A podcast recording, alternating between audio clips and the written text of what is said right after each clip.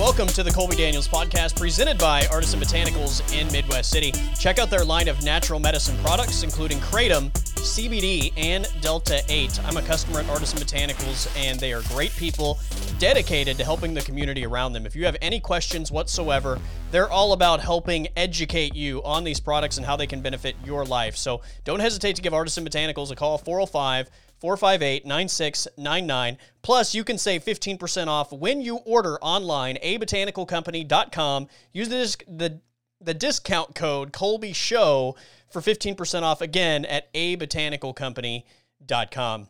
All right, hope everybody enjoyed the NCAA tournament. Four days of college basketball. It was awesome. The opening two rounds never disappoint, and they didn't disappoint this season. We had upsets.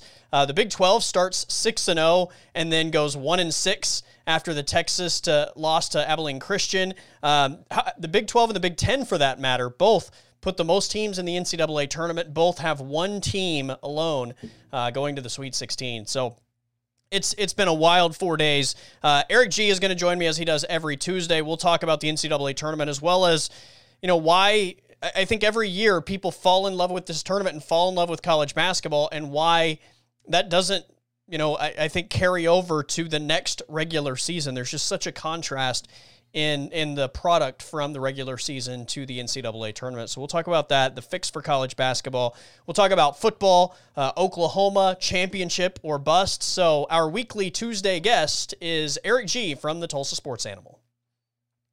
Erik Gee, what's happening today? I am fantastic. Uh, how are you? Um, which okay, I know that's not what you asked, but okay, here's what's on my mind. I'll just tell you straight. Well, I was listening to a cut that I'm going to play today on my show by Seth Greenberg talking about how people at ESPN, and I'm sure people at CBS are having the same discussion about, they're having this discussion about how to market college basketball, more importantly, who to market in college basketball. Because as Seth put it, every team's going to have about three or four kids transfer.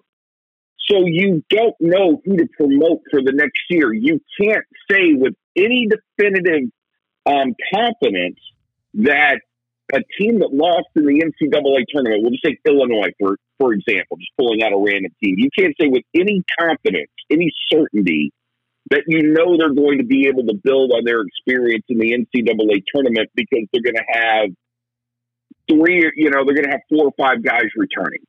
And the ones that didn't play, we're hearing good things about, and th- this program's only going to get better. That's just not there for college basketball anymore. And Seth Greenberg was right. It's a major problem for the sport. Unfortunately, there's really not any way to fix it with as easy as it is for kids to leave and go from one school to the other. And as we're hearing more and more in the NCAA tournament, there are kids I there are kids that have played at like three, four different colleges before they before they end up graduating. It's just it's something you have to live with. I don't know what the answer is um, to helping you promote and build stars in college basketball. I think it's just you have to go with the Jerry Seinfeld philosophy. Just promote the laundry. Promote the laundry because that's what older alumni understand. They understand the colors, they understand the mascots, and they're always going to root for their team. So you just have to promote the conferences and, and the teams you're going to have every week because the individuals, um, yeah, you, you can't you can't promote that every year. And it seems like everybody starts over from ground from ground zero from one year to the next, and that's just the way it goes. Yeah, that's exactly right. It's an infrastructure problem with college basketball, right? I mean, just the way that the whole thing is built. It's built on players having this this NCAA tournament run, and as soon as they become a known quantity, their stock is at the highest it's going to be, and and they bolt for the next level to make some money. I mean, it's yeah, it's it, it's the reason why college basketball is not that good until you get to the NCAA tournament, and then we all gobble it up for three weeks because it's amazing. The last four days have been exceptional television, but nobody's watching these games in February when they don't mean anything, and when one team isn't going home after the game for the rest of the the, the season until it starts up again. I mean, it, it needs this kind of urgency to be special, and the bottom line is it nothing has this urgency until you get to this point, and then anybody that makes a name for themselves is gone. I mean, the Luka Garzas of the world are very few and far between. Well, are we watching it because it's good basketball in March, or are we watching it because of what you said? Somebody's going home at the end, and it's the drama that that builds up. Like the only, like I will tell you, the best basketball I've seen played this year came from Gonzaga against OU, and OU had its spurts where it was hot early in that game, but once Gonzaga got a double digit lead, you never felt like OU was going to come back or they were going to they were any threat to Gonzaga and. OU, like every other school in America, this is not just a problem to OU. They have these moments of just going dead. I mean, yeah. think back to that Oregon State OSU game. It, seemed like OSU would make a push. They would get Oregon on the ropes or Oregon State on the ropes. Oregon State would start to play sloppy. They'd get careless with the ball. They'd make bad shot selection. OSU would be on the verge of getting them, and then OSU would go cold. And you could take that game that breakdown right there and basically apply it to just about every game you see in the NCAA tournament. So it's not necessarily that it's good basketball. You hit on it when you you first said the words. It's good television. It's yeah. good drama. Yeah. And for those of us that don't really like college basketball because we know the product, is just like I watched the Mavericks and the, and, and Trailblazers the other day. It's a regular season NBA game.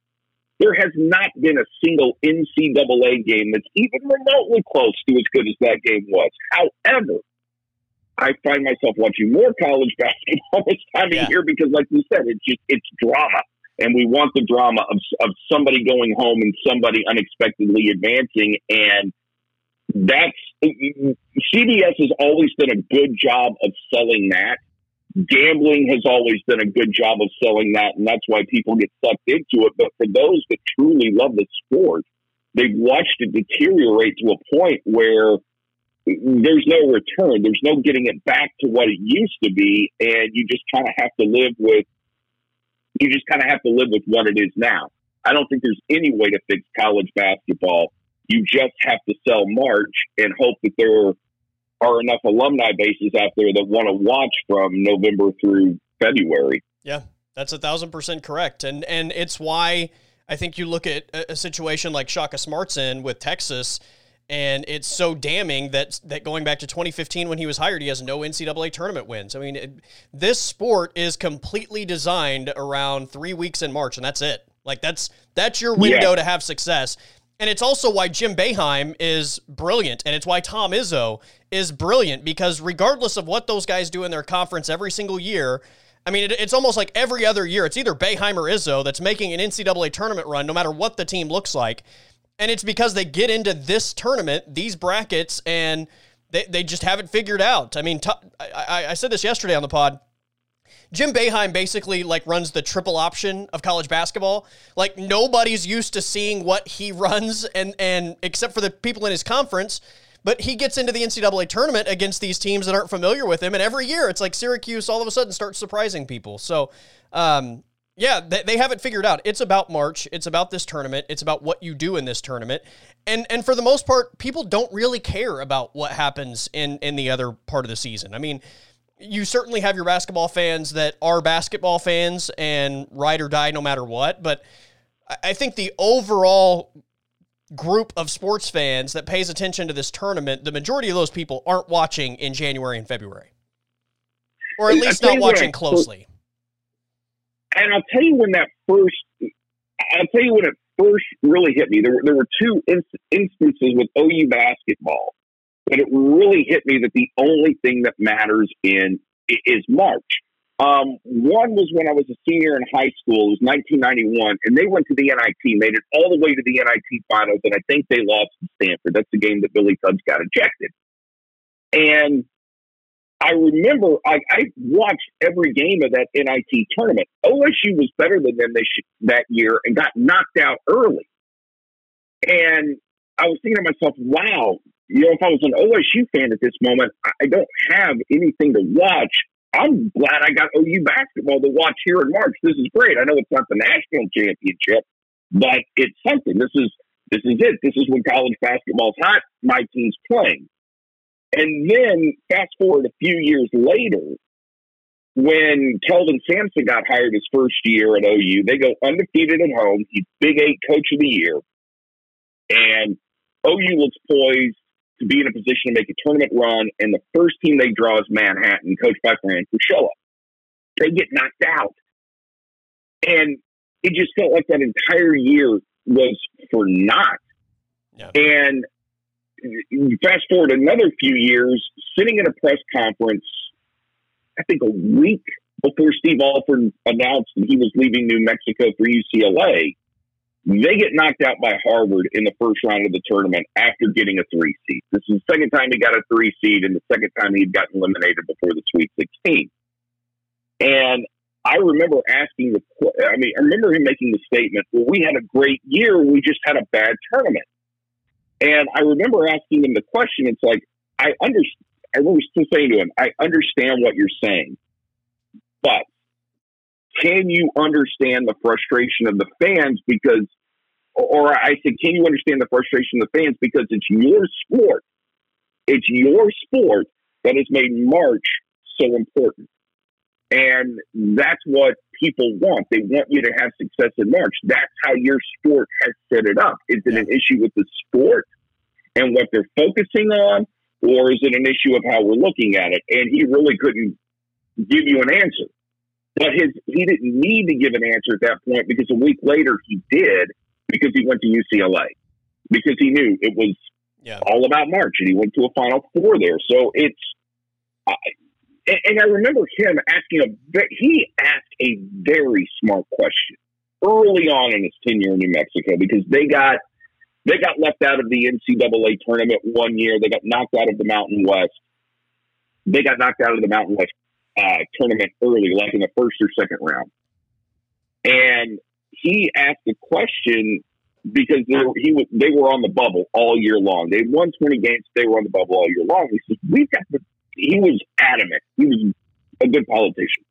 We have the best conference in America in the Mountain West. And it, to his credit, it was a good conference that year. He's, when I was playing, it was 20 wins. 20 wins get you into the NCAA tournament. Well, now it doesn't, it's not that guaranteed. So do I take the year and just prep my team for the Mountain West tournament? And if that's it, I mean, if all that matters is that postseason tournament, maybe that's what I ought to be coaching for.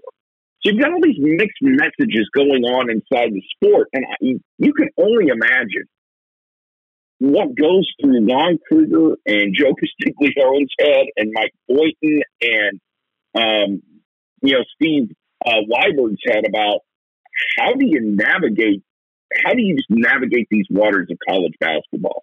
Because the committee's inconsistent as far as what they like from year to year. One year they love your regular season and you to play a schedule.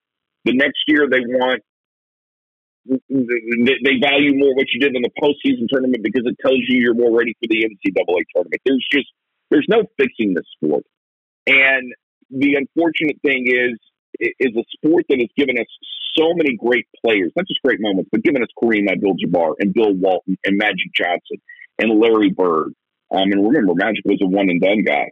Uh, I think Cade Cunningham was the last of a breed, and we, we're just we're just kind of the sport's just a mess, and there, there's no way, there's just no way to clean it up because even if you were to say if you choose not to go to the G League or not to go pro after high school and you have to stay for three years in college, it doesn't mean that you have to stay for three years at the same college. So it's just, it, it just is. I hate that, I hate that phrase. It is what it is, but that's yeah. where college basketball is right now. It's, it's the unfixable sport. Yeah, no, you're exactly right, and and I think first of all, it starts with I, I think the co- the contrast of what their regular season and postseason is. I mean, you have this regular season that is so unimportant because 68 teams are going to punch their ticket to the NCAA tournament. So you know, I use this example all the time. If if OU and, and look again, I, am I'm, I'm not saying that the OU fans or the fans of individual schools aren't paying attention, but I, I'm just using this as an example. College basketball fans, let's put them under this umbrella. College basketball fans, you're not attached to OU in this scenario, but college basketball fans on a certain Saturday probably don't really care about OU West Virginia on January 28th when the winner of that game doesn't punch their ticket to the NCAA tournament. The loser of that game doesn't lose their spot in the NCAA tournament.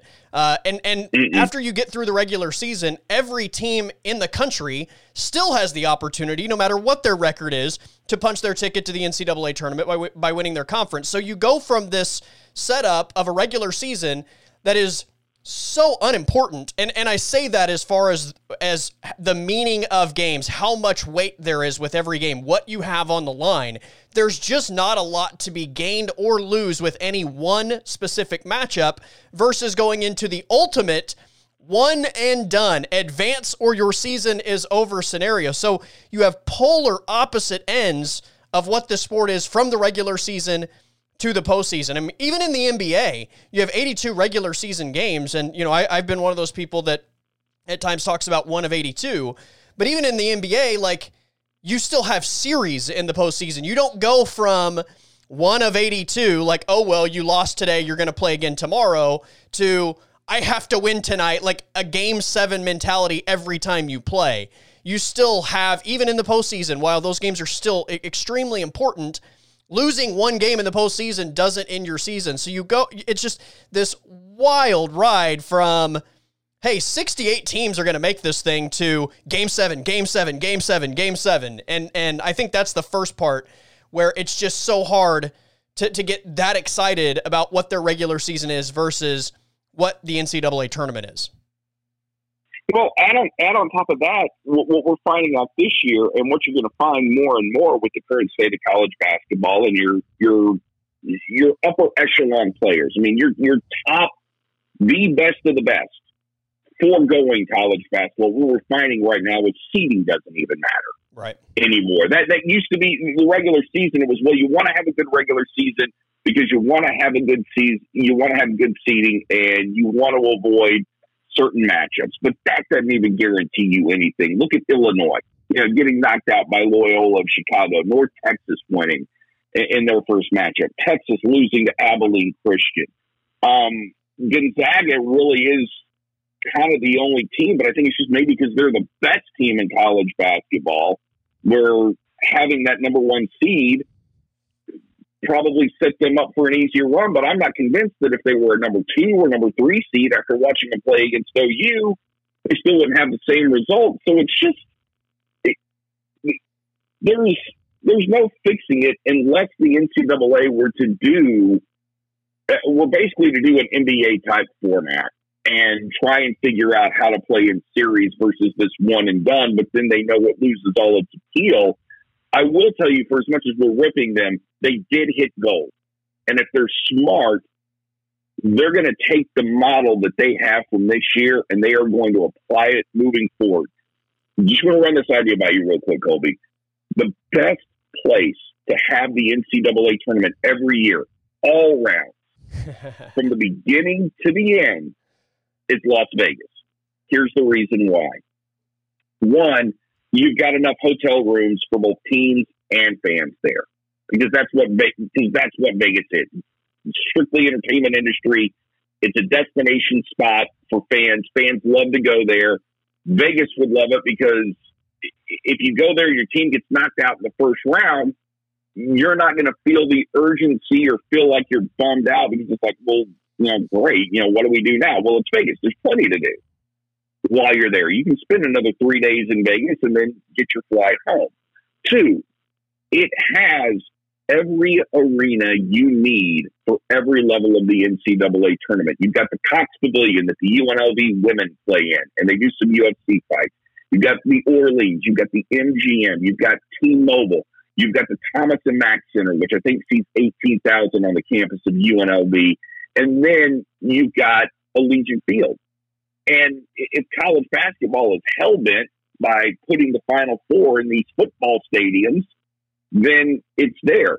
Plus, talking to Paul Mills yesterday from ORU, and I asked him, is there any advantage to just staying there all week versus flying back to Tulsa, cramming in like three days of workout and class, and then flying probably all the way across the country because you're a 15 seed. He's like, no, this absolutely helps. The NCAA hit they they hit on something. The question is, are they smart enough to say this is how we need to do the tournament so far because the coaches like it, the players like it, the fans will like it, and there really is only one city that has all these accommodations, and it is Las Vegas. And then you make the destination Vegas. You can build a big marketing scheme behind it, but spreading it out all over the country, it, it does a disservice to fans because what you're banking on is when you have the first two rounds of a regional final in, say, Albuquerque, New Mexico, you're banking that if West Virginia is there, that there will be enough people in that town to buy the tickets because you're only going to get so many people travel to that because yeah. now fans have got to make that decision. It's like, okay, well, I can go see them in the first two rounds, or I can go see them in the regional final. But what if they're good enough to make the final four? Do I want to try and travel and then try to do a better job of that for the higher seeds? You know, giving their fans something close to home. But this is the perfect way to do it because everybody wants to go to Las Vegas. And it's the I, I thought Boston, I thought New York, and I'm like, no, unfortunately, those places don't have all those types of arenas. Vegas does. Yeah. So just make it happen, and if there's not a conversation about it, then the NCAA is even dumber than I thought. I think it's a brilliant idea. I'm somewhat conflicted by it, just simply because I've been one of those people that if you've ever gone to just a regional in Dallas or a regional in Oklahoma City or Tulsa, for that matter even if the team that you root for isn't there, like there's just a charm about having that in your area and being able to go check it out. Like it's uh, it you know it, it's just it's a special environment that you don't necessarily get to experience uh, all the time. So from that standpoint, I would hate for for the different areas that get to host these regionals in the first round, first and second rounds to to lose out. But at the same time, I mean, everything you said is absolutely spot on. I think it's better for everyone else. And I, you know, the main thing you talked about that kind of hit home. Think about the College World Series and how Omaha is the destination, right? Like the road to Omaha right. is is literally how they sell this. Right now they sell like road to the Final Four, but if you make that a location where for a month Las Vegas, Nevada is just consumed by March Madness. Uh, I, I think it's it's exceptional. And look, the entire March Madness craze is built on gambling and people filling out tournament brackets. I mean, that's the other part yes. about why people love this thing is because they're invested in it. People love the NCAA tournament, A, because of the urgency, but B, because they're invested because everybody fills out a tournament and everybody is cheering and booing with every made shot or miss shot and everybody feels like they know all about ORU or Abilene Christian by the time these games kick off in the first and second rounds. So uh, and, and, it's simply because you wrote down a name on a sheet of paper or you clicked a button uh, next to you know a, a, team's school logo. So people are invested in it, and I think if, if in in the gambling capital of the world to to focus the entire thing there, yeah, I'm I'm 100 percent. Or I should say 99% on board with that. Like I said, my only reservation is just how awesome those regional sites are. If you've ever been, again, outside of just being a fan, just going and enjoying regional basketball, regardless of who you're rooting for. But yeah, every other, I think, metric points to that being a great idea and making all the sense in the world. Well, thank you very much. And look, I, have been lucky enough in my career to go to um, three, uh, three, uh, three of the first rounds, one regional, and a Final Four. I've been lucky enough to kind of go to all those through, through a couple of different cities, and there are cities like like Albuquerque. I, I always mention Albuquerque because it's an event town. I, it, one, there's there's not a ton to do there unless you're an, an outdoors person, but entertainment wise, it's an event town. That's an event. And people will go to the NCAA tournament there regardless of who's playing. They will buy those tickets and they will go spend all day at Pit. Um, Oklahoma City, it's I found it with Oklahoma City, it's not as big a deal unless you got one of the state schools there. Um, and, that year, the, the seeing it in Oklahoma City, that was the year that, that OU ended up going to the Final Four a few years back. I mean, it was cool to watch it in the Peake, but it didn't quite have that have that same effect where a neutral crowd all of a sudden jumped on a bandwagon and found, found a team to root for. Um, I think I don't know. I think A and M and Texas played each other at, at, that in, in the in those first two rounds. That sounds that right, actually. Fun. Yeah, I think that's that sounds right. And it was it was kind of fun, but you still kind of felt like it still felt like a sterile environment, and that's part of the NCAA's problem is you've gotta when you're going all over the country, you've got to find one arenas appealing enough that can host every that, that can host everything that it takes to host those in. Like Kansas City has a great arena, Oklahoma City has a great arena. You've got enough locker room space for everyone. You, you, have got all that.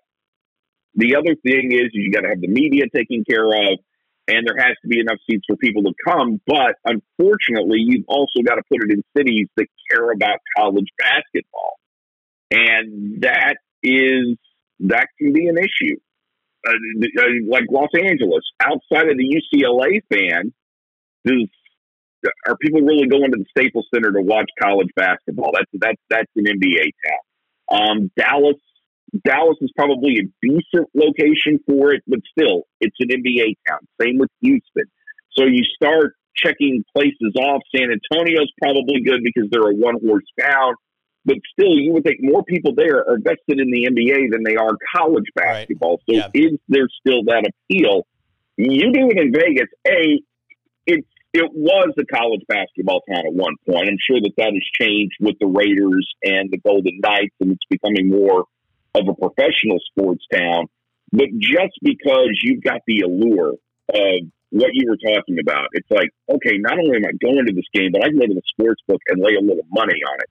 So now I've heightened right. the action. Right. Now I've, I've, I've made an emotional investment as well as a financial investment. And for those that aren't particularly attached to a team, it's like it's like oh yeah I'll go to that. That becomes an event that they go to every year. They don't miss. It becomes like the Super Bowl for yeah. some people. Like I said, They're like Omaha with the College World Series, there are people that just book their yeah. tickets to Omaha every year, hoping their team makes it, and then if they don't, they you know, sell it off or do whatever, but it, it becomes just a like a vacation destination type place where you know there's a chance your team's going to be there. So why not just, you know, and, and even if you don't make it, some people just go anyway. Like I, I've only been to the College World Series one time, but it was it was one of the most incredible experiences that I've ever had. And dude, there were so many fan bases of teams there that that weren't even playing in the in the College World Series that are like, you know, and I talked to a lot of people that were just like, yeah, I come every year. Like, it's just, this is what we do. And some people go and don't even ever go in the stadium. They tailgate the whole time. And they're like, yeah, you know, we just, we've been doing this for like 10 years or 15 years. It's just, it, it it's become oh, the destination. Cool. And I think it would be cool to have something along those lines in, you know, in one destination. And Vegas makes all the sense in the world for the NCAA tournament. No, that, that would. It, it's just something that they, they've got. They've got a banner around, yeah. and I'm sure. Uh, hopefully, when they talk to coaches about the experience of being in the bubble, and hopefully the, the, the travel comes up, and hopefully those that have stayed in it longer discuss, hey, this was much better than again having to you know to just have this helter skelter schedule and put my team at a disadvantage. Now I can like oh, ORU. They get they had Monday and today off. Now, granted, they can't go outside. They can't really do anything. And if you're if you don't have the restrictions, and, and hopefully next year you won't, kids will get out and be able to move around more. But you're able to give them a couple of days off. Under normal circumstances, you can't do that. The, the days off come when they're when they're on a plane and they get off their, their, their jet lag. So this gives you a little bit more of a, a normal week, a normal practice schedule to, to kind of fit in. And I'm sure you can set things up in those hotels that, you know, where people will have, you know, certain practice times or whatever. But it seems like an, it's an easy thing to do. If you, if you can do it now, you could certainly do it on a much grander scale here in the next couple of years. Yeah. You mentioned the sport being changed forever. Uh, I, I still this is so funny over the weekend like I, I, saw this on twitter multiple times but people saying like i hope gonzaga wins it you know it'd be, it'd be great to see the underdog win it and i'm like this is not the sport that you watched 20 years ago or even 10 years ago gonzaga is no longer the little guy they're undefeated they're the number one team in the country they're dominating their opponents and they're now getting five star recruits like Gonzaga yeah. is one of the big boys at this point. And and look, Gonzaga has at least player consistency. They they get really good players, but not good enough players that are going to play one year and then bolt to the NBA. Now, Jalen Suggs is probably going to be the exception to that, but Gonzaga is now the gold standard of what college basketball is today. It's it's really good basketball players that aren't good enough to make the jump to the NBA in one season, and you're you're able to develop chemistry over the course of multiple seasons. You're you're able to develop depth, and and you have a bunch of you know 22, 23 year olds as opposed to a bunch of 19 year olds, which is a significant difference. Yeah, and um, that's I mean, those are the types of teams you're going to start to see win the NCAA tournament more and more. Don't be don't be surprised if a Loyola Chicago or a type school wins the tournament here in the next few years. Because those kids, for some reason at Gonzaga, they hang around. They don't tend to suffer from the transfer, or it doesn't seem like they suffer um, from the transfer bug as much. And Loyola Chicago, those kids don't seem to transfer as much either. So it, it's that coach. Essentially, what it comes down to is that coaches, that staff who can constantly recruit the kids in their program and recruit kids outside of the program that feel that sense of loyalty to, to whatever they're, they're, they're building up there, those are going to be your successful programs. And it most likely is not going to be your Michigans, your Dukes, your um, your, your any of your Power Five schools, because I don't think the kids that go to the Power Five schools feel that sense of loyalty because they know it's a business. Yeah. It's a business. And that's that's the problem. Is that kids know it's a business, coaches know it's a business, coaches will get rid of kids, kids will get rid of themselves, and they know they they are there for the coach to make money and the school to make money. Even with the the NIL coming up, it's still if you're not getting the playing time, you're probably not getting a lot of endorsements or, or a lot of people paying you to do certain things. So the NIL may may may make it even more difficult to keep teams intact because kids are want to go. They'll they'll want to go where they can get theirs. They'll want to go where they can be enough of a star to earn money on the side, and that tends to let it spin out of control a little bit more. So it's those schools where the kids go into it without that kind of expectation, they'll stay together, and every three, four years, you'll you'll see them make make a run and probably even win the whole thing. Yeah. Yeah, it's uh, like I, have seen the graphic multiple times over the last week, and then even more this morning, where you look at like Duke and Kentucky don't even make the tournament. North Carolina's one and done. Uh, Kansas gets completely dominated last night. Uh, Michigan State's at home. Like uh, there was there was a, a list that I saw um, going into the NCAA tournament that was entering this season the best coaches in college basketball, and it was the normal names at the top. You know, it was Coach K and Calipari and um, Roy Williams and Bill Self and Tom Izzo. And like I was thinking about that this morning, like this is a sport that's built around the coaches. The coaches are the superstars of college basketball, and we're going into the Sweet 16, and the superstars of the sport aren't, aren't there, right? Like Coach K's at home, Mm-mm. didn't even make the trip. Coach Cal was not there, didn't even make the trip. Roy Williams, Bill Self, Tom Izzo, all sitting at home. Uh, yeah, I mean, you're. I, I, think we're just we're getting to this point where, uh, you know, the one and done is obviously wreaked havoc in in college basketball. But if you don't hit on your one and done guys, like Duke and Kentucky both missed this year, then you have no chance. I mean, no chance. And that's where you get these veteran teams that have good players that have chemistry and have experience. Teams like Loyola, teams like ORU, teams like Gonzaga, and you find themselves, you know, they're they're in the second weekend. Well, I mean, think about this: Duke, Kentucky, Kansas, probably every year have about what eighty percent roster overhaul. Oh yeah, and there's there's no building up consistency yeah. Can, Kansas that, has been a little bit more consistent than Duke and Kentucky. They haven't had as many every year leave, but they, they still have a pretty big turnover. Now, and, and, here's the question: If you're an alumni of those schools, like Kentucky, yeah, it's garnered you a couple of national championships. You're, you're a high-profile school, but you prided yourself on being one of the the dominating. You you pride yourself on being one of the blue bloods in college basketball, where you're always going to be in the conversation to win a national championship. And certainly, if you get that kind of talent, it helps helps you more than to not have that kind of talent. But knowing that you're starting five freshmen every year or four freshmen every year, and coming off the bench, there's two or three freshmen, and some years they may all click instantly because they came out of the same AAU program or they've known each other for years or they've played together in certain instances. You may start off from November all the way through the end of March and just completely dominate. But more often than not, you're going to have to kind of come together and gel through the year. And even as we saw that one year that Kentucky get together, it doesn't guarantee that you'll but even if you're at your peak in March, you'll win the championship. So yeah. are the Duke alumni or the Kentucky alumni of the world, do they still want to go that route because they think they're going to be able to win national championships, or do they want to do something like what Mark Few is doing at Gonzaga? And, and is and is he one of the stars now of of college basketball?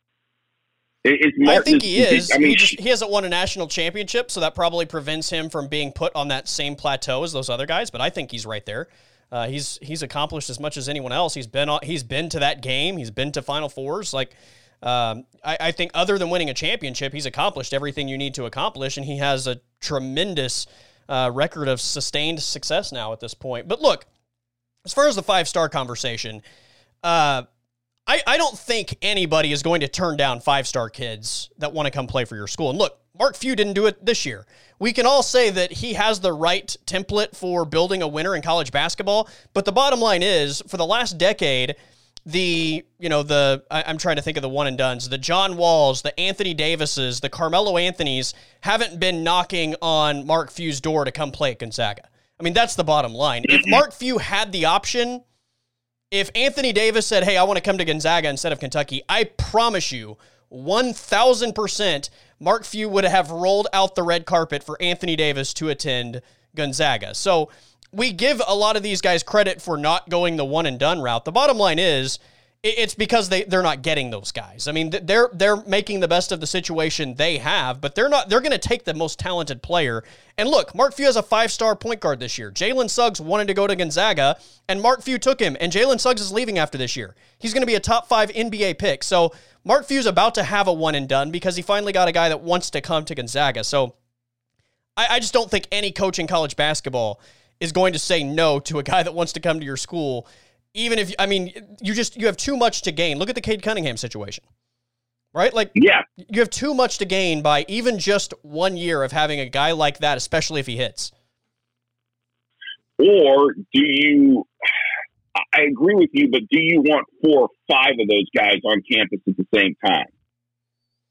I would think normally yes, but if it means that you might not win a national championship, is that is that sitting well with those fan bases? And you know, not being at OU, you don't have to worry about it. I mean, you're you're, you're going to get a Trae Young, you're going to get a Blake Griffin every once in a while, but you're not going to get four or five of those guys. Right. At OSU, you're going to get Cade Cunningham, but there aren't going to be three. You know, three of his buddies aren't coming with you to Stillwater because it's just not what kind of program it is, and at least at those schools, when at, at OSU and OU and Trae Young leave, you know, theoretically, you're going to have some guys that didn't get an opportunity to play, maybe that stayed in the program and at least developed and have a chance to play in the ne- in the next year or so. But um, the problem is, it's just it's too hard to say which guys for sure are going to be one and duns and which guys aren't. I mean, that's that's the other thing. Like you can get five of those guys, but there's no guarantee that all five of those guys are going to hit and be one and done guys. Uh, there's you know maybe maybe all five of those guys are busts. Like you know, I, I, don't think Kentucky thought that that group of guys they brought in this year was going to be as as bad as they were. Same thing for Duke. I, Duke brought those guys in thinking they were going to do what Zion and, and RJ Barrett and Cam Reddish did. They were going to be really good and make a run. And maybe you get lucky and win it all. Maybe you don't. But uh, I, I don't think Duke felt like th- that collection of guys they were bringing in were going to be as disappointing as they were. Uh, so yeah, I mean, if you if there's a talented player, I think you just take the talent and and go to the next step and and see where it goes because you just have no idea if you know five guys are going to go, if three guys are going to go, if only one of those guys turns out to be a good player. It's just you have no idea. You know, it's it, I, I think that's way too hard to try and and assess and and build your team around guessing which guys are going to be one and duns compl- like with certainty. You know what I mean? Especially if you're talking about multiples. Yeah. No, that that, that makes that that makes sense. Um, you know, and I'm wondering if I mean, th- that's also coach, why it's so frustrating for the sport because you're yeah. a, you're a slave to getting the best talent, and if you do get the best talent, then that talent's going to go. So, uh, you know, like Gonzaga's going to have guys that leave for the NBA draft this year because they're really good. Yeah. I mean, success means you're you're losing guys because they're going to go to the next level because they were successful. So, um, yeah, I, I think. But you, know, you should be able. You should be able to replace them. Yeah, and maybe that. And that's probably the. I mean, of all the things Mark Few deserves credit for is elevating. I mean, even if he hasn't won a championship, he's elevated his program yeah. to where he's getting those five star kids that can leave after a year, and they're willing to go spend two semesters in Spokane, Washington, playing on ESPN, being seen late at night versus in prime time because of be, being in the Pacific time zone, and yet kids still want to go there. Hey, we're gonna have a chance to win, yeah. chance to win a national championship. It'll be fun for a year, and then I'll get then I'll go to the NBA. That's probably what Mark Few deserves the most credit for because you know he's had his opportunities to leave for Power Five programs, and for whatever reason, he's chosen not to, and he's he's built something at Gonzaga that I kind of wonder when he retires, is anybody going to be able to capitalize on that? Are, are, you going to be able to continue that same kind of success? I feel sorry for his successor because I think it's so hard to follow yeah. a guy that's a legend. Yeah. And I don't think whoever takes that job the second he retires, I, I think whoever takes that job after him is going to have a tough time replicating that success. Yeah. I, golly, man, that that's probably he's probably I would say he's the toughest act to follow in college basketball because if you look at Duke with Mike Krzyzewski, there's at least you're on a prestigious campus, a beautiful campus. It's North Carolina that there is a love for basketball in that state and a love for basketball for people who are going to write the checks at Duke. And it's got somewhat of a mystique now that, that's even bigger than Mike Krzyzewski. Is as big as he is with the program, the name Duke will send will send still send chills up kids' spine. Where I think when he leaves, it may not be exactly the same, but you won't have a problem finding someone that can get it pretty darn close to where he is. I don't see that happening at Gonzaga. I'd be shocked if it happened at Gonzaga after Mark after Few steps down. Yeah, no, I'm I'm with you. Um, Jay Wright's another one that's done just an incredible job at Villanova, right? Like they've they've had sustained success. He's won two titles. Uh, they're they're good almost every year, uh, and and he's also a guy that's taking the best players he can get. I mean, he's had a bunch of McDonald's All Americans. Once again, though, it's just it's it's one of those situations where he's had really good players. He just hasn't had like those like Zion Williamson type players.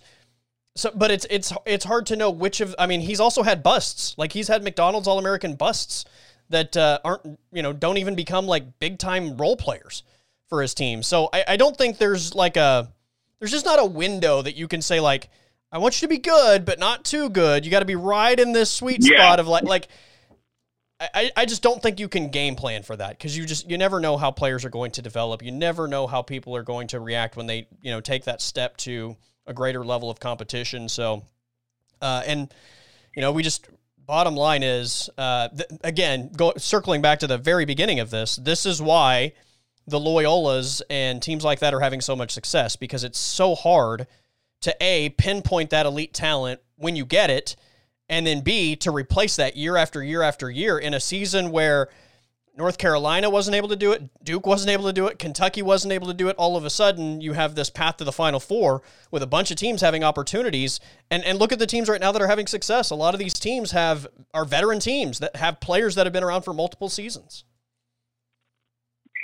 It's well, and, and it's one of those things. Even when you take a kid, where you're you're thinking to yourself, "All right, well, I've scouted him. He's good. I mean, and, and maybe the kid's not getting a ton of offers, and you're thinking to yourself, okay, he's good. Maybe he's not you know, good enough his first year to play in the NBA, and then all of a sudden he has a super year.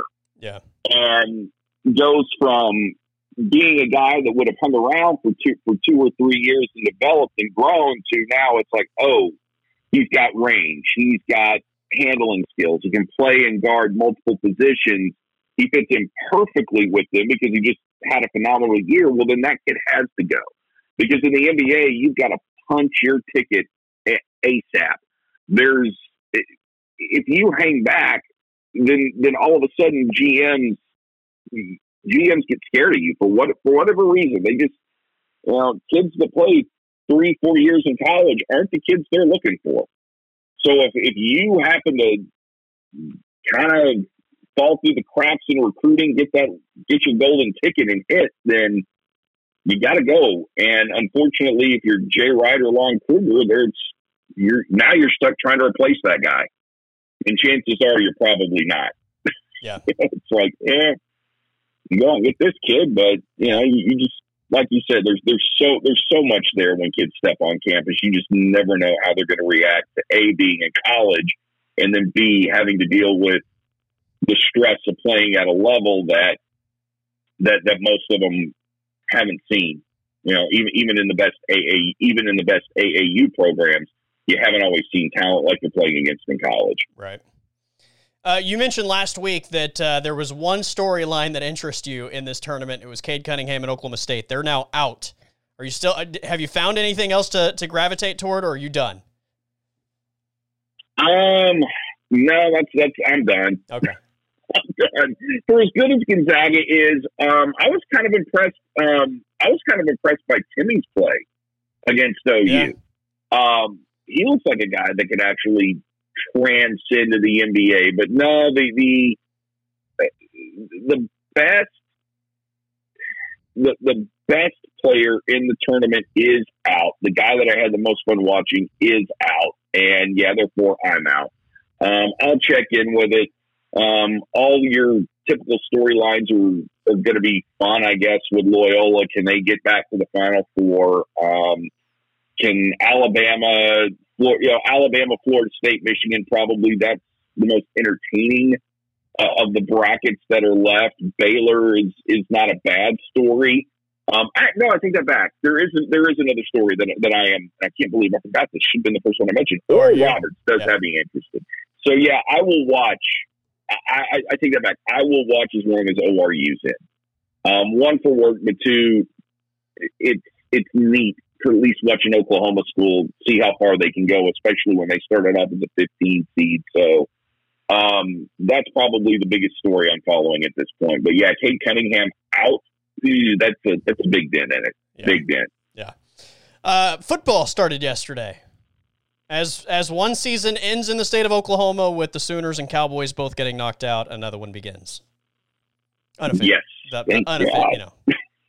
Yeah. They're back. They're back, baby. Yes. We have we have in, um, we have um, pro days for for the draft. We have uh, teams reporting for spring practice. It's awesome. Um. Okay, so let's let's talk real quick here about OU. Um the receiving corps is something everybody's going to talk about, but I got my eyes on the defense right now. And, and listening to Alex Grinch, he talked a lot about the inconsistencies um, that, that OU had last year on defense and how that's got to improve. But he's confident that will improve because you're actually getting competition in the spring. You're actually going to play football and you're not stuck trying to you're not stuck trying to simulate things uh, in the weight room or running or doing stuff like that. Guys will actually get a chance to hit. They'll get a chance to kind of feel what the fourth quarter's like. And OU's defense, a lot of eyes on them this year. And if Alex Grinch can come back and OU can say hold teams to 21 points this year on average, then I think we'll we'll see Alex Grinch move move on after this season. Somebody will give him a head coaching job. Yeah, no, I think that's true. He's uh, he's already if he's not on your short list now. I, I mean, what are you doing? Uh, and and Sooner fans don't want to hear that. I, am sure, but the bottom line is, if you're a successful assistant, you you should be getting calls.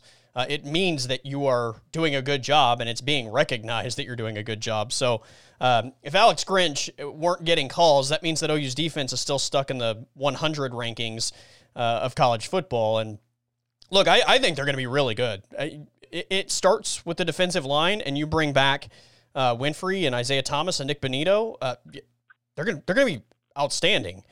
My question is, I, like, I'm not I'm not necessarily I, I do want to see some improvement because you should get better, but as long as they're able to sustain a level close to what we watched down the stretch last year, um, I, that's good enough. The offense for me is is the question: Are we going to see like the Lincoln Riley?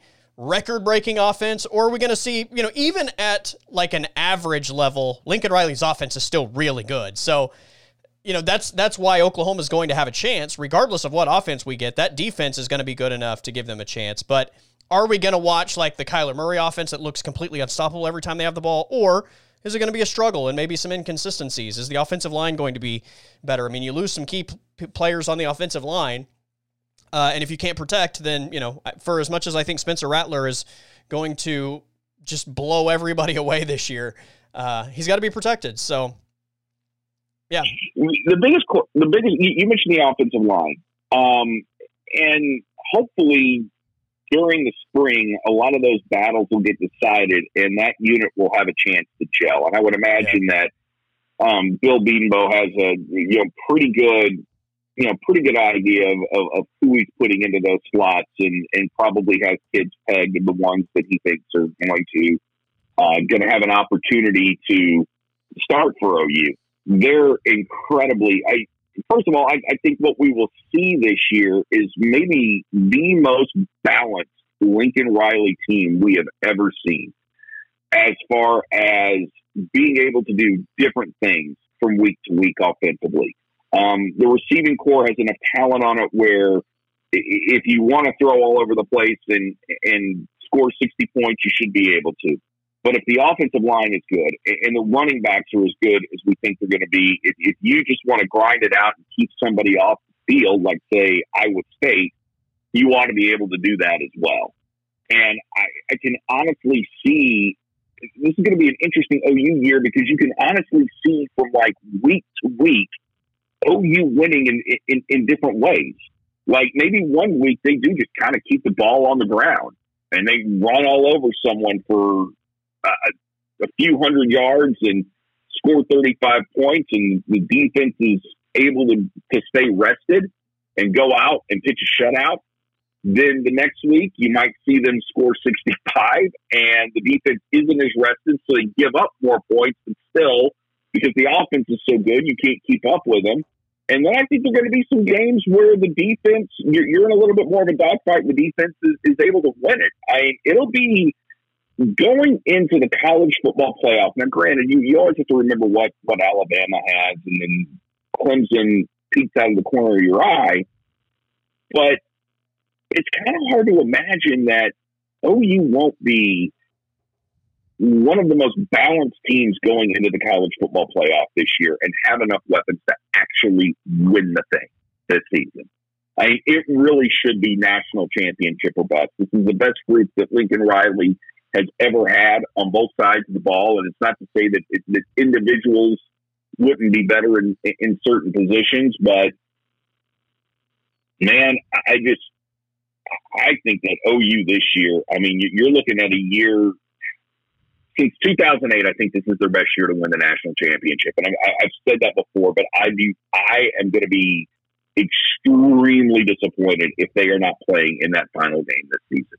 With everything they've got coming back and the guys that set out last year, the only thing they lack, the only thing OU seems to lack, and I want to see if you agree with this, me for me is they don't have that guy at running back. You've got it close with Kennedy Brooks, but you don't have Billy Sims. You don't have Joe Washington. You don't have Adrian Peterson or DeMarco Murray. You've got a guy that's probably a step or two behind those backs, but still good enough with breakaway speed, physical enough to run over people. And then you're adding a transfer from Tennessee. You've got Marcus Major on campus. So it just, you know, from, from the running back standpoint, um, the, the depth is there, but and as long as they can stay healthy, I, I think OU is. I think they're going to be absolutely phenomenal. How many of those guys won a national championship, though? That which, which ones? The guys that the are running backs back? you just mentioned. None. No, the running backs you just mentioned. Oh, of those that I just mentioned, uh, Joe Washington. There you go. I, it, it's just you know, it's like one of those. I, everybody wants an Adrian Peterson certainly, and everybody wants a DeMarco Murray. It's to me though, it's just not one of those positions where you have to have a star to get it done. And, and look, I think Kennedy Brooks is going to be one of the best running backs in college football this year. And I, I like what Eric Gray brings as far as just having another body there and what his skill set is. I think he's going to be really good in this offense. Um, so yeah, I, I, I mean, give me the quarterback and the defensive line. I mean, that's I, above the running back. That like uh, that is at, probably at the very bottom of my concern list. Again, Kennedy Brooks is a really good running back. Like it's, uh, I'm not. Con- that's the least concerned about position I have uh, on the entire list, on the entire team. Um, weapons wise, what was as far as your receiving corps with like Stogner coming back to play tight end? Um, trying to remember who all there was. I'm trying to remember every receiver coming back, and the, the list is long. But is this the best group of weapons that OU has had since? Since Gresham was there, I mean, you have to go back that far. I mean, OU's always had really good receivers, but it just seems like there's an extra level to, to, everything they, they, they've gotten in, in, this group between the tight ends and the receivers. Well, Baker's last year, they had CeeDee Lamb, Hollywood Brown, and Mark Andrews.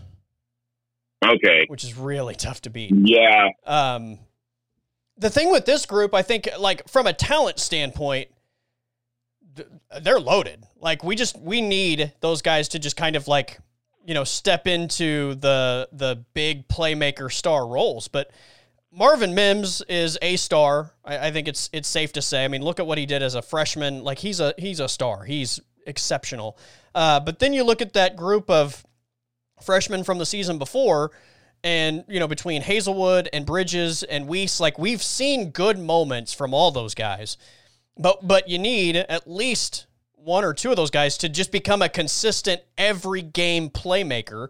Uh, and then you add Stogner to that mix. Like the talent level is off the charts great. But I think we, we need to see those guys kind of come into their own, if that makes sense. That makes sense. Uh, Mims. And that's not even counting the freshmen is, that may be a factor in that department. You know what I mean? Yeah. It's, it's well, and you think about it, Lincoln Riley has uh, he had a top 15 recruiting class this year, but I don't think that that matters all that much because of the kids that you're getting in the transfer portal that um, that don't factor in um, to the, to those ratings, but do go against um, the scholarships. Which, by the way, they should count. You, you should count those in, in, in the signings. Um, it shouldn't just be strictly who you're getting um, that have played high school talent, but it just for this year, I mean, this is it. Lincoln Riley ought to be able to taste it this year. Yeah. Um, and, and Mims, A, I think he'll develop into the go-to guy this season. I don't think there's any doubt about that. Um, put him on special. He played special teams last year. My God, my brain is so fried at this point. Um, it, it, seems like you know playing him on special teams this year gives you an, gives you an added dimension uh, in, in the punt return game, and just God, I think defensively, I think defensively, it's going to be so. I think it's going to be very difficult to score on them this year defensively.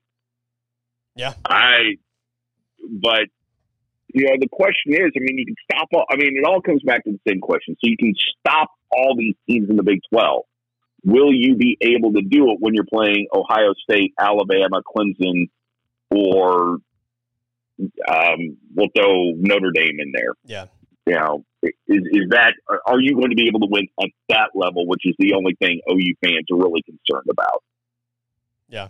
I, I think they can. I, this is I said last year I thought that they were a year away from really being able to compete at the highest level. And even at that point, it wasn't necessarily because I thought the defense was going to be at this level. Like, it's mostly because I just thought they had a lot of young talent that was going to need a year to develop. And you hope that the defense would make slight improvements uh, and the offense would, you know, continue to hum along. And, and a year of experience for Rattler and the rest of the young guys would just mean that they're back to being – the elite offense in college football. But when you pair that with what the defense accomplished a season ago and what comes back from that defense, and understanding that they, there's more competition for positions and playing time, and they have more depth than they've ever had on that side of the ball, that that closes the gap. I, I absolutely think that they are good enough to compete. I'm not saying win, but good enough to compete where they're not going to show up and LSU runs them off the field by 35 points. You know what I mean? So yeah, they're, this, is, this is the like year. It, it feels like we are back to the Big Eight in the 70s. And if you know anything about the Big Eight in the 70s, outside of outside of Nebraska, Colorado, a time or two, um, I think Kansas had a couple of good teams. Uh, uh OSU and Kansas one year split the, the Big Eight championship, but most weeks, most weeks, OU's best competition came at practice because their their twos were better than a lot of people's ones. And, right. and again, even if your starting 22 was as good as theirs, your next guys down weren't. So OU was getting better every week. That's what it feels like. Outside of Iowa State and probably, I mean, theoretically, Texas should have as much, if not more, talent than OU. And I'm not sure that they do at this point. But most weeks, OU's toughest competition comes during practice. So by the time you get to Saturday, there is going to be no better. There's going to be no better prepared team for what Saturday takes than OU during conference, and, and especially during those first three games of the year my gosh, OU has got this is the weakest non-conference schedule I can ever remember OU having. I mean, aside well, aside from last year where you only played Missouri State, um, you know, you, you, you played them in a blood game. Um, or but this year, I mean, think about how weak that non-con is with Tulane, who is probably your toughest non-con team, and you're playing them on the road followed by Western Kentucky and Nebraska. And you're, going to throttle both of those. You're getting better. You're going to have to get better at practice for when, for when you start that competition because those three non-con games aren't really going to prepare you for what's in store for the Big 12 this year. They're not, Nebraska is not going to prepare you for Texas as well as you playing against each other will prepare you against Texas this year. Um, it's just, God, if, if there was ever a year that there's no excuses for Lincoln Riley, this is it. Yeah. And I, what I, yeah, I mean, the kind of wonder, I mean, OU fans have, have treated Lincoln Riley with kid gloves. I mean, they, I mean, they love this dude. If they don't win the national championship this year, let's say they get embarrassed in the college football playoffs, is that does the heat crank up a little bit this year, or is it is it still hey we're going to the college football playoff and that's you know that's it's better that's better than a lot of people, so we really can't complain too much. I mean that that'll be that'll be maybe the most interesting storyline you have for OU this year. I would how say the fans treat him. Zero heat. Zero. The fans might might uh, have venom, but as far as heat, um, Look, OU loses in an in an embarrassing matchup in the college football playoff, and they decide they want to move on from Lincoln Riley. Lincoln Riley would be on the free agent market for about half a second, and the NFL would be scrambling to to fight to the death for his services. I mean, it's yeah, zero heat. I, I everybody wants to win a national championship, and that is the goal without a doubt. But the guy is so good that there's no way that you're just you're pinning uh, his career and the the future of his career on one season and one game for that matter. So yeah, I don't I don't think even if they were to get blown out like they did against LSU this season, uh, that there's there's any heat whatsoever. Let's say he wins a national championship with OU. Is he Nick Saban, Bob Stoops, Dabo Swinney, or is he Chip Kelly?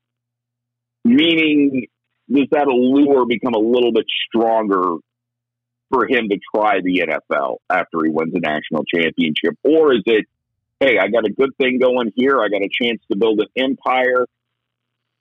I'm going to get paid a whole lot of money. I'm going to live like a king. And, I, you know, no worries here. I mean, God, you're working for yeah. one of, if not the best athletic directors in college football in college sports. And I say that because if you've ever had to talk with Joe Castiglione, you're probably not going to speak to a more level-headed individual. Yep. And that, and honestly, and, and, Coach Jones and I talk about this all the time on our show, is what may sway Lincoln Riley to eventually leave Oklahoma is when Joe Castiglione steps down.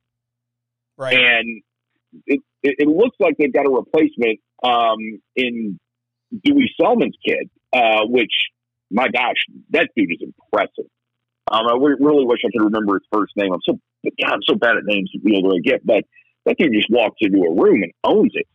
I mean, he just uh, he put on that. I mean, he is a he just looks like a guy when he asks you for a seven figure check, you're going to be like, where do I sign? He's he's that guy. Zac. Um, Zac Selmon. Yeah, yeah, Zac Selmon. Oh, yeah. Uh, yeah, and, and he's supposedly the the heir apparent, and I think he really, honestly, again, if, if looks or anything, he's going to do an excellent job of running it because he just has that that swagger, that confidence about him, where he's not going to embarrass you, and he's going to do. Um, he's going to make the right decisions. He's going to be able to talk to people in in a way they want to talk to, and it'll be fine. But but it's still uncharted territory for Lincoln Riley. And not that I think Zac would be just a whole heck of a lot different than Joe Castiglione. That's a great guy. I can't think of many better mentors to learn under. But is it a situation though where he says, "Yeah, Joe's gone. Presidents aren't staying around as long as yeah, they time for a to. change type thing." Yeah, just, you know, just can I do I need to go someplace where I can be you know, if, if it's if it's always going to be this way, why not go make more money, more money and try my hand in the NFL right. if this is the way that it's going to be, and maybe get closer to you know, if it doesn't work out, maybe find a program that's closer to Texas for my family. I mean, it's just right. I think that may that may make the ultimate decision for him, and who knows how much longer Joe Castiglione is going to be doing it. I'm surprised he's done it this long. Um, that's God, that's such a harsh well, the, look, I, I, would look, say Oklahoma. He doesn't look like he's aged. Yeah, he doesn't look like he's aged a bit. When you have Oklahoma rolling, just like Alabama and Ohio State, like it's probably a top ten football job. Period. Like NFL included. Yeah. Like oh, being the head coach at Oklahoma when the Sooners are rolling is a top ten football job. So I think as far as the NFL, it would take the right circumstance. Like you're not just going to the NFL for the sake of going to the NFL. Like who wants to you know, I know Urban Meyer wants to go do the the Jacksonville thing, uh, and they're about to get their franchise quarterback. But uh, you know, let's just say the Bears opened up right now. Like, the, are are the Bears appealing to you right? I mean, they just lost Mitch, no, Mitch Trubisky. It, like, I, I think it circumstance is so important in the NFL versus college being built the way that it's built, where, you know, Oklahoma's always a factor. Oh, just the logo on the helmet is always a factor.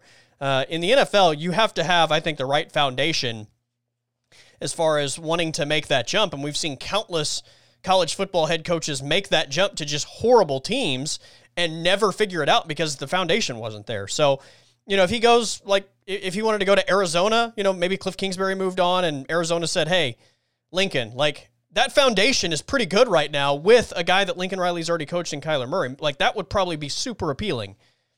But you know, if uh, if the Jets were available today, like, is that appealing? As appealing as as wh- where he has Oklahoma today? I, I don't know that it is. It's not, I, I, and I think, I mean, if you're looking for the jobs that that might be appealing to him, put the Dallas Cowboys at the top of your list because a it's it's the Dallas Cowboys, and no, Right. Jerry Jones isn't the easiest person to work for, and that probably should weigh in, in your decision. But it's the Dallas Cowboys. And you're the head coach of, of, of America's team for crying out loud. So that's probably number one on his list. Houston, if they ever decide to kick Jack Easterby out of that organization, which should have happened the day after he was hired, um, job might be appealing to him because it's home. Um, maybe the Rams. I mean, you're going out to Los Angeles. They seem to have a decent foundation. Um, I think you'd stay away from the Raiders. The Patriots. Robert Kraft seems to trust his coaches and let them run the show. That's probably a good transition for a college coach to make. Um, I think there's really only a handful of NFL jobs that are that appealing unless, unless you just want to coach. Yeah. Now you've got to talk to the media Which is every day. which is the opposed- which is the X factor in you know none of us Yeah. have any idea deep within Lincoln Riley if that desire is burning or not. Yeah, I mean, do you? I, I think the real appeal to the NFL is probably not having to recruit anymore because eventually that gets old, even for him, who seems to love the chase, but eventually that gets old. Um, and and B, it just it's more about coaching than it is from a college football standpoint. And the way the NFL is being set up now, with a lot of these GMs. Now, granted, if, if, if an organization is running this way, you don't get to pick your talent as easily as you do in college, which you probably love. But if you get into an organization like the Cardinals, think about the way the Cardinals run their organization. Yes, Cliff Kingsbury is the head coach, but he's just a high paid offensive coordinator. He doesn't do anything with the defense. Yeah. Yeah. And that for Lincoln Riley to not have to worry about hiring a defensive coordinator might be appealing, but it also might be a little scary because it's like, well, wait a second. So the GM's always going to hire this guy. So if it's bad, then I don't think any of the blame for it. That was the GM's call. It wasn't mine. But if it's also bad, then it's costing me because I'm not winning. And eventually he may get tired of me, even though the offense is good. He may fi- he may fire me because we're not winning. That's that's one thing I think guys like Nick Saban probably have the hardest time with, and what I think Urban Meyer would have had a hard time with that he not ended up in Jacksonville with complete control is that you don't always get to make the decisions. It's the we're going to draft the guys, we're going to hire the coaches, you just go make it work. And I don't think a lot of guys in, in college, when you're in complete control, I don't think they Yeah. they gravitate to that all that much. I think it takes. I think one, you kind of had to grow up in the NFL environment, and in an environment like that, to kind of accept that's the way that's the way things are done. Like Mark, like take Mark Daigneault for example. He grew up in the Thunder organization, so he has no delusions about the way Sam Presti's going to run things. Right. He, he just knows how it is. Right. And Billy Donovan, I guess, I guess, knew that coming in. You know, Sam explained this is how we're going to do it, and Billy said okay. And Billy seems to like coaching in the NBA. Um, but there are some guys that think, uh, well, you're hiring me. Okay, so the reason you're hiring me is because you you like my decisions, and when they're told, well, no, you're not going to be in control. You're only going to get to control this much of the organization. That takes them out of their comfort zone. They don't feel like they've got enough control over their career, so then they don't go down that path.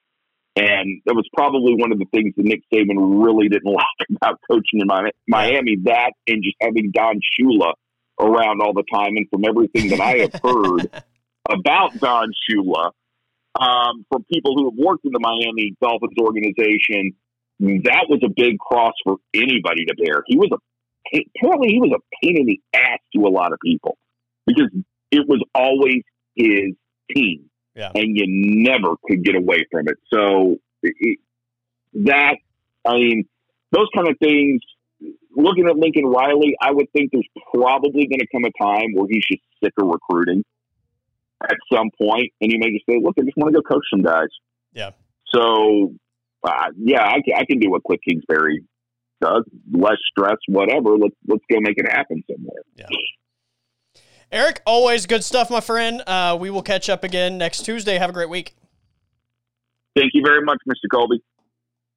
That is Erik Gee from the Tulsa Sports Animal joining me on the Colby Daniels podcast, presented by Artisan Botanicals in Midwest City. Check out their line of natural medicine products, including Kratom, CBD, and Delta 8. I'm a customer at Artisan Botanicals, and I can tell you their staff is absolutely dedicated to helping the community around them. If you have any questions whatsoever, uh, they're here to help, and they're here here to help educate you on these products and how you can benefit from these products. So don't hesitate to give them a call 405 458 9699. Plus, you can save 15% off when you order online. You can order Kratom, CBD, whatever it is. Order online, abotanicalcompany.com. Use the discount code Colby Show and you save 15% off your online order. They have a drive through, so it's easy, safe, and efficient pickup. But uh, very cool. Artisan Botanicals, abotanicalcompany.com. Everybody, have a great day, stay safe, and I will see you tomorrow.